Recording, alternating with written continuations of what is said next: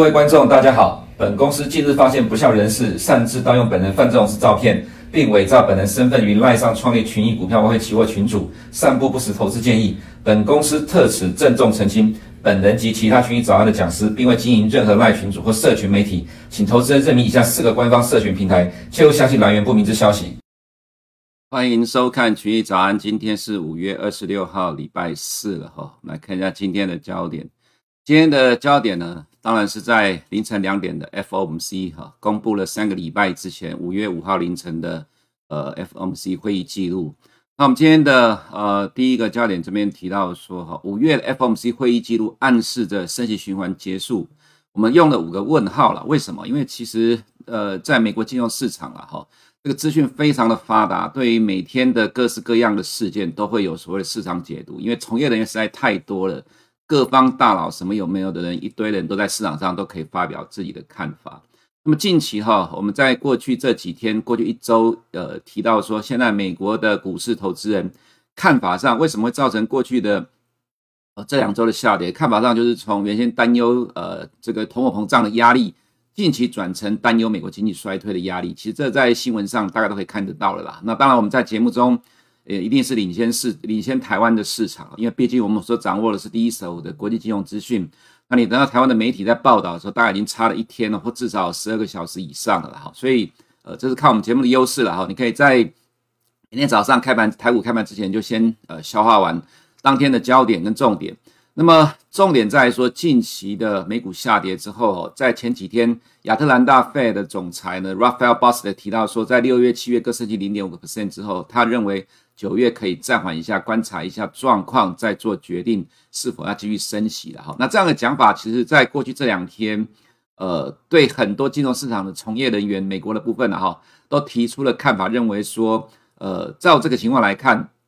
Fed 的态度已经改变了，那很有可能会在七月升完息之后，九月就会暂时停下来，因为近期的美国股市下跌，那美呃 Fed 会担心，呃，因为美国经济真的受到冲击了，造成美国的这个股市下跌了，所以呢，可能在九月之后就不会升息。这样的看法呢，在今天凌晨的 FOMC 会议记录公布完之后，其实我个人觉得，在股市投资人的心理这一块啦，是有强化的，但是在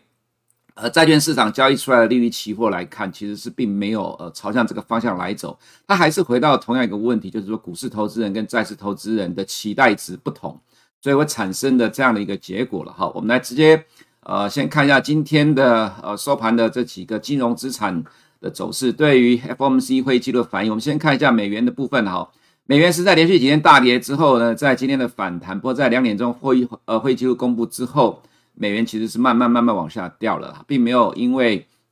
呃这样的一个呃就是会议记录内容产生更大剧烈的波动。那往下掉，当然反映就是说哈，市场普遍可能认为呃在九月之后升息循环会趋缓，升息的动作会趋缓，或者说可能就结束了，会有这样的预期。这也比较会呃接近股市投资人的想法。那美国的十年公债殖率的话，其实到收盘的话还是小涨，在两点钟刚公布的时候，其实没有什么剧烈的波动了哈。那十年公债殖率，我们个人会觉得比较去反映到利率市场的一个看法，也就是呃，即使是今天凌晨的公布的会议记录，其实它并没有改变呃利率期货利率市场对于未来升息的预期啊。那么再来，我们看到呃，这不是十年公债殖率，这是 S M P 五百的盘中走势啊哈。在两点钟哦，两点钟这个地方会就公布说，一度是跌下来，但是后面又杀拉拉起来了哈。那这原因也是哈，市场有很多的从业人员一定会发出评论做解读，但是到目前为止，我所看到的普遍的解读都是比较倾向，呃，九月之后的升息的动作可能会趋缓。那当然，乐观的人解读是升息循环已经结束了，因为美国经济的确受到冲击了，下半年走缓，也有可能明年会看到衰退的情况。所以呢，市场是在做这样的一个乐观的预估，但是呃，真的是这样子吗？我们来回到呃，在内容的部分啊，我们先看一下这个今天的内容状况。六七月各升息零点五 percent，加速撤出货币宽松，能替 FOMC 预留今年稍晚的弹性空间，以评估政策紧缩的效应和经济情势允许政策调整的程度。就是这句话让市场认为说，因为增加了灵活性，现在六呃五六七三个月呢各升两码之后。先到二点零，然后再看呃后面的状况。如果通膨没有掉下来的话，就持续的升息；如果通膨掉下来的话，就暂时不升息。这给了市场这样的一个想法了哈。那么再来，呃，迅速迈向更中性的政策是重要的，采取限制性政策立场是合适的。这个指的是说，如果为了要打压通膨，即使稍微影响到美国的经济，也是在所不惜。再就是决策应该是数据而定，着重于让通膨回到两个 percent 的目标，同时为保持强劲的劳动力市场环境，更要迅速的转向更中性的货币政策呃货币政策立场。这意思指的是什么了？哈，就是。呃，这段时间常常听到的，要达到把目呃利率调高到中性利率水准之后，后面再看呃后呃经济演变的状况，还有通货膨胀的状况。所以，如果七月升息零点五个 percent 之后就结束的话，那其实利率是才到两个 percent，那还不到呃 Fed 所公布的中性利率水准二点四这个位置。所以，我会觉得说了哈，其实今天市场的反应，它会比较倾向于是一厢情愿的。呃，解读反应利多，就是说在后面的升息循环、升息的动作趋缓，或者升息循环告一个段落这样的一个解读。那这是第一个部分。再来，当然我们也要从哈五月五号，因为早上节目当然每天都对重大的事件做评论了哈。五月五号当天的凌晨两点，FOMC 的会议的内容，呃，我们再回顾一下，就可以比对这一次的呃三个礼拜之后公布的会议记录。为什么我们要这样做比对呢？其实，在这一次之前呢、啊。至少在历史上，我们常常说，FOMC 的会议记录其实不太会去改变市场的方向，因为它是三个礼拜之前的 FOMC 的呃会议内容的里面更清楚的解释，但呃这个其实不会跟当时候的 FOMC 改变差差距太多。那其实在这几年有一个比较大的例外，就是在今年的一月公布了 FOMC 的会议记录，是在呃去年十二月，去年十二月的时候，FOMC 呃一给出来的这个呃点阵图。对于二零二二年，其实本来预期是只有大概三次的升息的哈，那所以其实市场，而且里面大概有提到说哈，呃，大概是在下半年六月之后才开始升息，可是，在一月的会议一呃一月中公布会议记录之后，才看到发觉到什么呢？这里面所提到的是升息的状况可能会提前到三月，而且升息的次数呢，有可能会超过呃在。十二月 FOMC 所讲的三次，所以就造成了从一月以来美股的一路跌，跌到现在跌到五月，跌了五个月还没跌完呢哈。这也是为什么我们当时在一月的时候，我们说看到市场预期的转变。其实真正重点是在于一月中公布的 FOMC 的会议记录跟十二月的中的 FOMC 呢有很大的差距，才会造成这样的转变。那么今天我们再来回顾五月五号的内容啊，其实跟。你说今天凌晨公布的 FOMC 会议记录，其实跟五月五号内容其实没有差太多。那当时候呢，Powell 讲到说 much too high，而且他讲五月升两码之后，下一次升一码，但只是他个人讲的。那其实大部分的 FOMC 的官员都是支持未来几次要升两码，所以他个人讲的只有涨了一天，第二天就跌下来。当然也因为英国央行的讲法而造成了美股的下跌了哈。那另外，其实重点也在于说，无法承受工资价格螺旋上升、通膨预期失去锚定的风险，确保通膨不会根深蒂固。达到中性利率后，会决定是否升到更高的水准。所以，我们拿五月五号当天 FOMC 呃这个会议之后的记者会内容，还有公布的会议呃公布的这个声明啊，来去比对今天的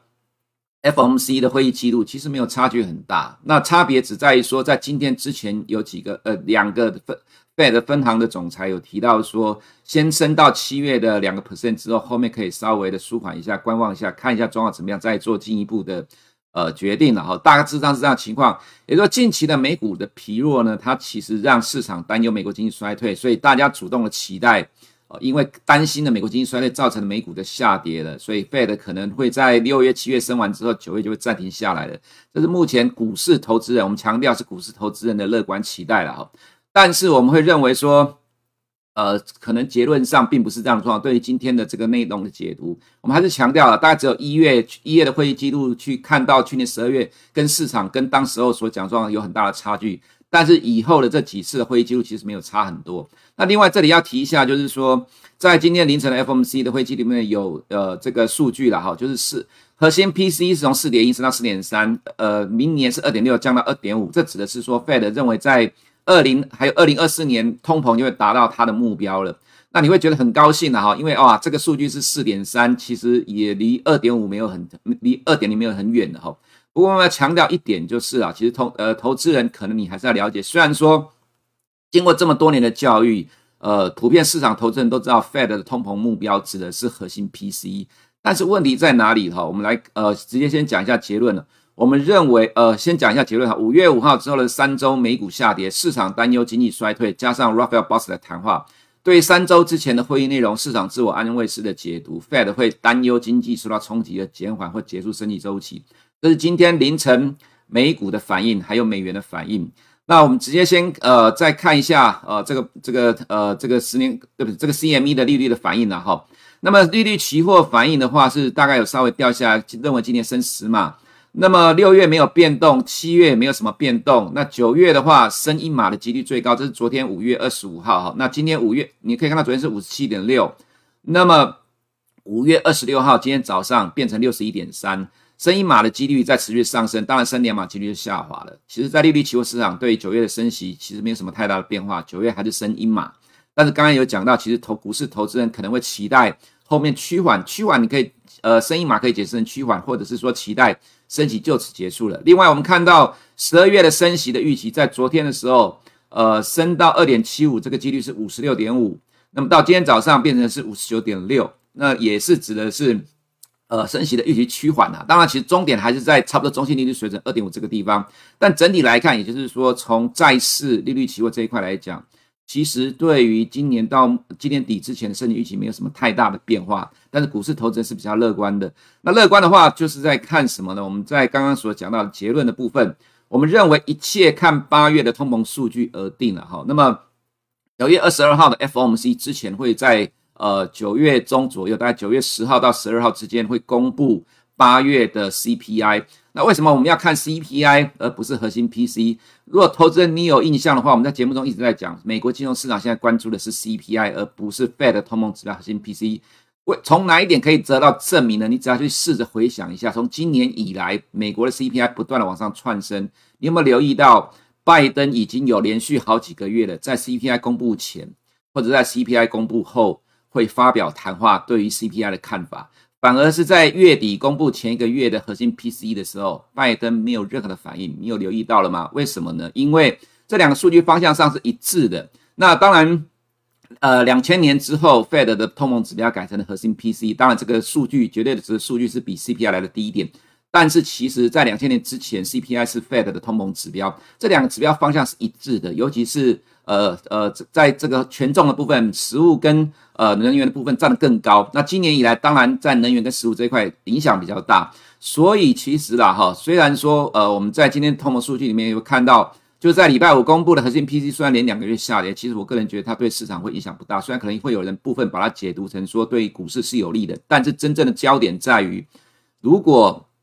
呃，今天呃，之前我们所看到的，Bloomberg 预估的今年第四季到十二月，顶多通膨呃，美国的 CPI 才会跌破七个 percent 的话，那么如果到八月的数据了哈，你现在看到是四月八点一，如果在八月看九月看到八月的数据仍然还在七附近的话，没有跌到七以下。那么其实我个人觉得，呃，接下来的 Fed 还是会持续的升息，甚至可能会加快，也不一定了。所以这么讲好了啦，今天凌晨 FOMC 给市场找到了股市了哈，给股市投资人找到了反弹的理由。那这个反弹理由，我个人觉得就是短期，因为毕竟它并没有去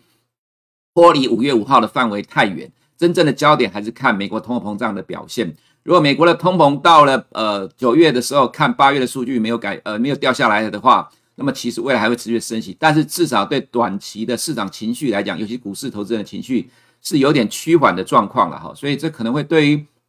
美国股市来讲是有点短期的帮助。那么另外一个是今天早上盘后公布的 NVIDIA 的财报啦，第一季符合预期，第二季低于市场预期，盘后重挫。另外一个是 Best Buy 反而今天是涨了八点九六 percent 了哈，这个我们也来看一下这个状况影响到市场动态的部分了哈。那么，NVIDIA 呢，在呃今天盘后公布了财报跟这个第二季的展望，它到五月一号是它的呃财务呃会计年度的第一第一季了哈。那第一季的数据营收是八十二点九亿美元，是成长四六 percent，但是第二季就是从五月一号开始到呃七月底的，这是第二季，第二季营收预估是八十一亿美元，低于市场预期的八十四点一八十四点四亿美元。那主要原因是因为中国供应链跟俄乌战争变数修下修本季的展望了哈，那毛利率也比第一季下滑。还记得呃，昨天我们有提到这样的一个状况，就是说地雷一家一家的爆开，在未来的美股里面了哈，你会呃碰到呃这些公司去突然的，不管是不是在既定的时程里面，或者是没有在既定时程里面，哪一天突然爆一个公司跟你讲下修第二季的猜测。现在的美国的纳斯达期货小跌了，因为今天大概只有纳斯呃呃那 NVIDIA 一家影响比较大，但在整个指数里面来讲还好，而且它今天凌晨收盘是涨了五个 percent，盘后跌了六 percent，其实刚好是把今天凌晨收盘抵消，呃收盘的上涨抵消掉了，其实影响不大。所以我们要讲就是刚刚所提的 FOMC 的会议记录呢，它给市场带来的短期的信心的提振哈，这是一个部分。那所以 NVIDIA 虽然今天盘后下跌，可能对今天晚上的整个费半影响没有那么大。再来是 Best Buy 昨天盘前是下跌的，原因是因为财报的关系，但是收盘之后却是大涨了八点九六。结果我看了一下美国人解读很有趣哦，因为涨了九个 percent。所以美国人解读说，下修的猜测没有如市场预期的糟。可是你去看一下，在这之前是大跌，这大跌当然是因为上个礼拜沃尔玛跟 Target 造成的大跌，所以 Best Buy 也跟着跌。但是今天凌晨的美股是上涨的啦，所以它其实真正原因，我个人是觉得跟着整个市场一起在动。那跟着市场一起在动，当然要找理由来解释说。这是下修后的猜测没有如预期的糟，所以其实到这里大致上是可以反映出来呢。其实美国投资人在找理由进场做反弹，大致上就是这样的一个状况哈。那么再来，我们来看其他的呃焦点部分。礼拜五的核心 PC 啊，这我们在这几天都有讲过了哈。那么再来，呃，对于汇率市场部分，可能投资人没有去留意这个状况，但这的确影响到昨天的欧元啊。在匈牙利呢，昨天早上六点钟台湾时间进入了暂时的状态，所以在。呃，亚洲时段的欧元其实就开始贬值了。到昨天下午，欧元区的官员这 Panetta 呢提到说，欧元结束 QE 之后呢，会逐步的退出负利率。市场对于“逐步”这两个字做了一个比较剧烈的反应啊。等下在汇率的部分，我们做个呃说明了。再来是美国的贸易代表署的法律顾问提到说，对于中国的关税评估可能要持续好几个月。再来是美国两党的参议员敦促拜登不要取消对中国加征的关税。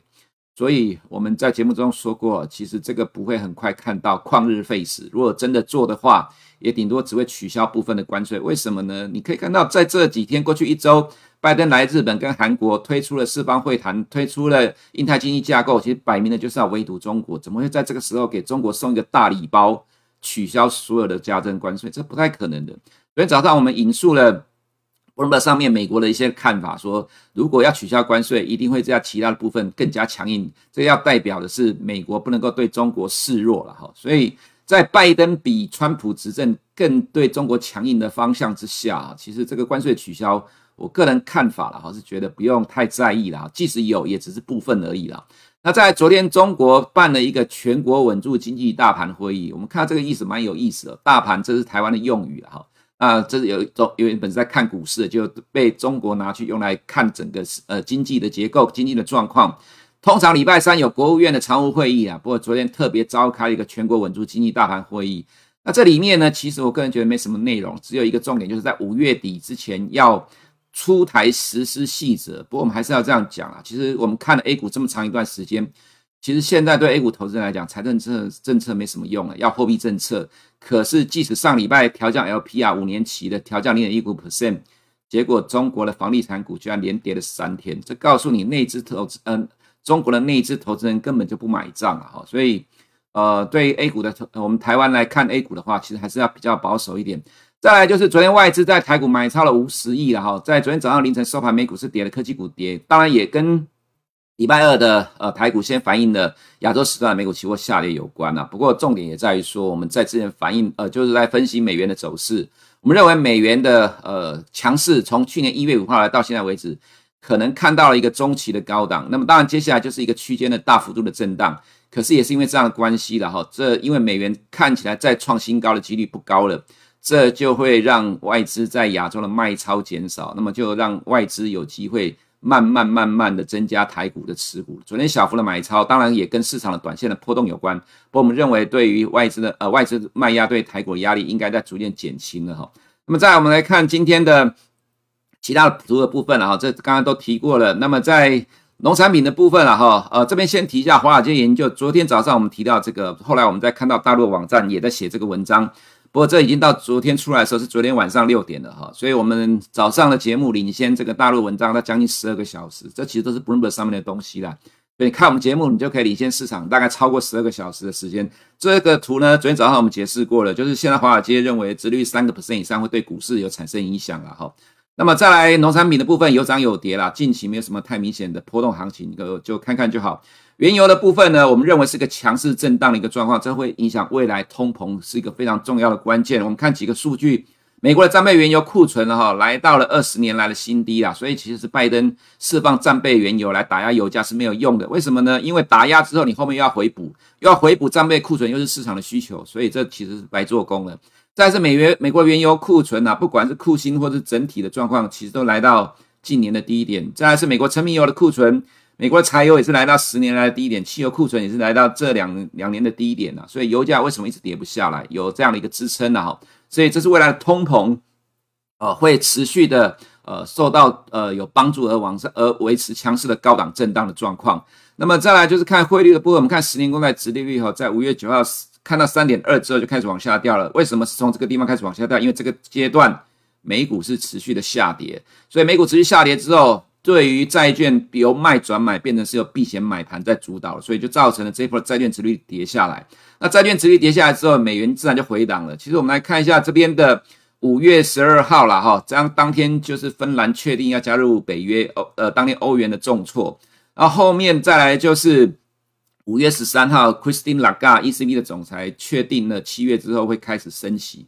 那么另外这边呢，哈有呃，就是对芬兰跟匈牙利的天然气断供，所以这一段的上涨，除了 Powell 四月二十二号的谈话推动了之外，其实大部分都是呃欧洲的负面因素推动了美元冲上了这一段。我不敢说是最后一段啊，但至少它会是近期的高点。所以这边呢，就是因为越来越多的欧洲的公司，欧洲天然气公司用卢布支付。呃，天然气这边的呃带带来的上涨的原因消失了，到造成这边的下跌，欧元的上涨就造成美元下跌，大致上这样情况。不过现在你可以看到了，十年公债殖利率来到五十天均线，美元来到五十天均线，然后另外欧元区也来到五十天均线，所以这里大概就暂时都会休息，就是震荡整理的状况了哈。那这是今天呃 Bloomberg 上面所看到的美呃美国人的技术分析。我觉得是可以参考啦，用黄金切割率来去探讨呃欧元的走势，就投资人自己看一看了哈。日元也碰到五十天均线了，再来重点是美国的企业获利下修了，这是第二季的企业获利预估啦，从四月中之后就快速往下修了。所以我们刚才我们这两天有提到，未来你可能会看到陆陆续续有美国的公司突然的跳出来调降第二季的财测，这不会是意外。那么这是近期美股在逐短底的过程当中一定会出现的状况，所以未来一定是扒来扒去的，投资人要有这个心理准备。如果你真的很喜欢做多的话，你一定要非常的短线，因为哪一天突然跳出来一个利空，你也挡不住，它有可能再测一次低点哈。所以这是在呃美股的动态的状况。那么在亚洲市场部分，我们看到昨天外资在台股啦，这是上市柜加起来买了一点八亿美金啊，那加起来差不多将近六十亿台币。那韩国其实还没有买超，不过其实卖超幅度是缩小了啦。整体来看，台湾在亚洲市场是被卖最多的哈。那台湾呃，相较于台呃韩国，相较于台湾卖超大概只有四十三个 percent 而已。所以其实外资在台股卖了很多，这是我们认为美元的升值暂时趋缓之后，其实外资对台股的卖压也会暂时减少的状况了哈。那么在港股跟 A 股的部分，其实走势还是偏弱啦。那么重点在于中国的疫情在北京的部分扩大。另外，当然，昨天有一个新闻说，呃，天津有一个区也再次封锁，虽然只有三天，不过它其实代表意思就是我们之前所提到的哈，即使你现在上海部分的解封，但这不代表一旦解封之后，未来疫情就不会反扑。那你看到北京也是遮遮掩掩的，就到最后看到确诊人数慢慢上升，虽然人数没有很多，可是对于中国官方来讲，这就受不了了。那么，所以对于 A 股的动态来看，虽然昨天有一个稳盘大会，讲了一堆的利多。但是其实 A 股没有什么明显的反应，官方一堆的政策利多，但是其实疫情的担忧压过任何的政策利多，这是现在 A 股投资人所在。为什么呢？因为动态清零就是把中国的经济打下去的。那你把中，你为了坚持这个动态清零的政策，结果你又要去推出一堆政策来补破洞。那其实如果你这个政策没有改的话，那么未来比如说现在呃，现在在主流的。传染的病毒株是 BA two，那后面有所谓的 BA four、BA five，这些开始陆陆续续的出现了。那这如果在未来中国持续的冒出来的话，这其实很难说现在呃这个所谓动态清理已经达到成效了。而且中国也不是只有上海有发生疫情，到处都是了哈。所以其实这个状况，呃，如果不解决掉动态清零这个政策问题的话，中国今年经济持续下坡下修。早就已经是市场共识了，不解决掉这个政策方向不改变，那么其实投资人是很难大举回流的啊。所以除了刚刚前面我们所提到的这个对于中国加征的关税是不是会取消，其实投我们个人觉得，其实中国投资人也不太在意，因为如果真的动态清零不改的话，取消关税其实也没什么用，因为中国经济注定是一路往下修正的哈。这个可能是投资人你必须要去留意的方向啊。那么再来回到台股的部分了哈，台币昨天呃升值了零点三个 percent，这当然就反映到呃我们所讲的呃美元的升值看到一个短中期的高点之后，现在变成是一个区间的震荡。那强调的重点另呃就有关汇率的部分啊，六月跟七月 FOMC 会各升息两次，当然这是以单次来讲升息两码的几率高的话，其实在那之前呢哈，因为其实升息的动态都会支撑汇率。那可是问题也在于说，如果未来你会看到六月跟七月两次，如果 FOMC 升息，到时候的美元虽然反弹，但是没有办法过得了这次的高点的话，那它注定就会是我们所讲的，会是个大的方向区间，大呃大波段的区间震荡，大范围的区间震荡，而且这个区间震荡。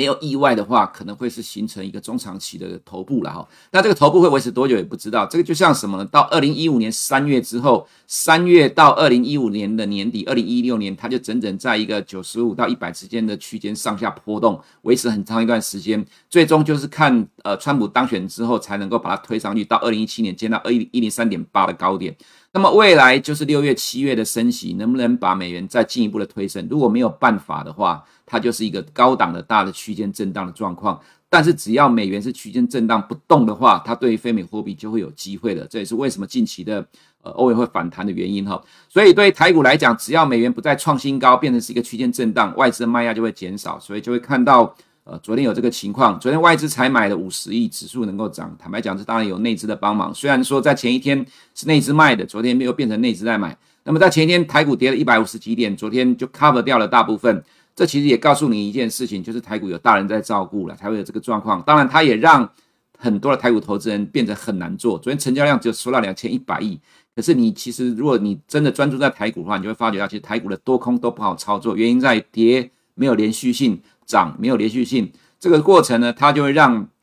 操作者越来越趋向于当冲交易，因为毕竟你在这市场没有办法靠靠波段来赚钱。可是做当冲，坦白讲也容易被扒来扒去，所以才会变成成交量的缩小。整体来看呢，哈，目前还是一个筑短底的区间震荡，未来会不会破，完全看美股的方向。那在短期来看，因为今天凌晨的美股反映的是投资人乐观期待，生意循环可能暂缓。或者乐观一点会结束，所以今天台股还是有机会被带着走，只是未来完全看美股的方向。以上是我们今天群益早的内容，我们明天见。